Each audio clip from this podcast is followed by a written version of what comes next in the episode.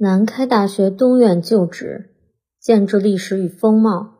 南开大学东院原为日租界天津日本商业学校。一九四六年，南开大学回京复校，并改为国立大学。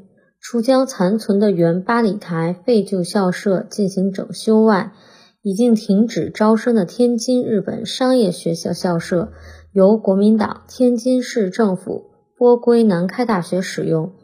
时称南开大学东院。中华人民共和国成立后，该楼曾归天津教育学院，现归天津汇文中学使用。该建筑建于二十世纪三十年代，为地下一层、地上四层混合结构楼房，建筑平面呈 U 形，入口上方均设宽大雨棚，四层设阳台。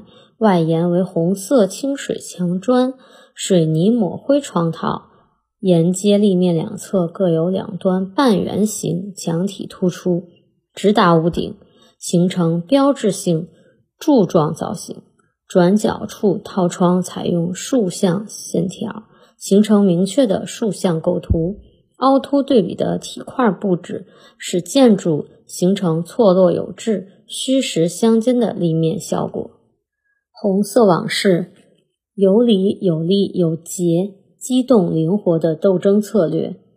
一九四八年春，国民党在全国各战场遭到挫败，未做垂死挣扎，加强对国统区进步学运的镇压。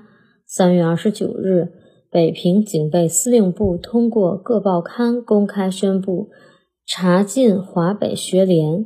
四月五日晚。南开大学学生在东院召开抗议解散华北学联控诉大会。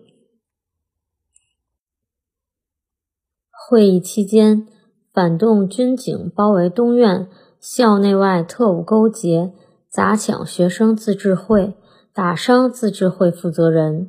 南开大学地下党组织抓住特务行凶事件，发动各社团、系级组织。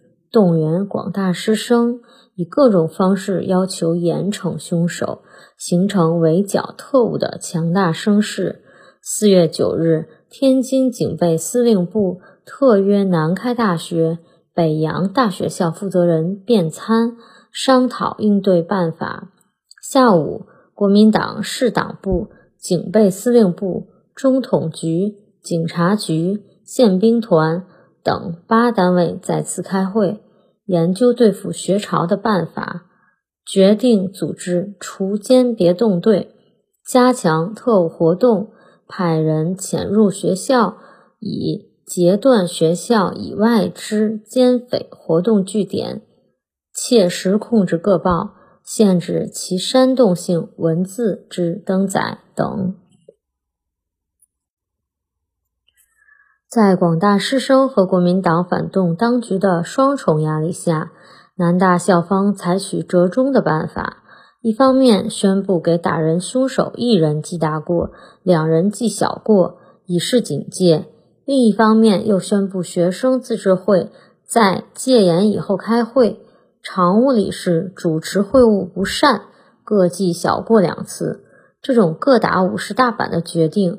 立即引起广大学生不满，学生纷纷集体抗议，并包围正在东院的国民党训导处，反动党团头目，言辞质问。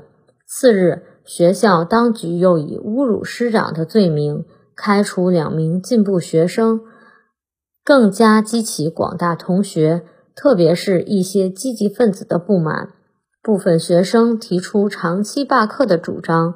并酝酿十三日到校外游行示威，学生与学校当局出现严重对抗局面。南大地下党支部及时向上级组织汇报这一情况。当时负责天津地下党组织的黎志等人经过分析研判，指出罢课、示威、游行是学运的最后手段，不能轻易使用。为反对学校当局而长期罢课，不仅将损害学业，导致脱离群众，而且也难以得到社会各阶层的理解、同情和支持。据此，南大党支部决定立即说服学生停止罢课和示威游行计划，改在四月十一日下午以召开全校师生反透迫害控诉大会等方式进行斗争。但当时许多学生情绪激动。校内某些反动党团特分子也利用学生中的激进思想，暗中四处活动，煽动无限期罢课。对此，党组织首先在学生党员外围组织中做好斗争方向和策略的教育，通过他们在做好积极分子和广大学生的工作。上级党组织还通过教师中的地下党员。发动教师劝导学生，帮助做好学生工作。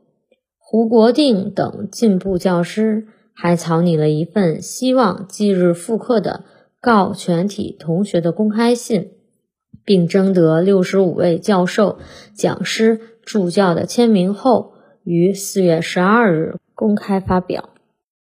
天津解放前夕，国民党军队借口在学校制高点设防。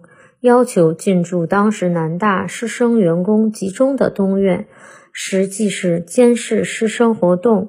学生自治会的地下党员发动群众，组成了三百多人的纠察队，在学校大门口堆起桌椅等障碍物，由纠察队昼夜守卫，反对军队进驻。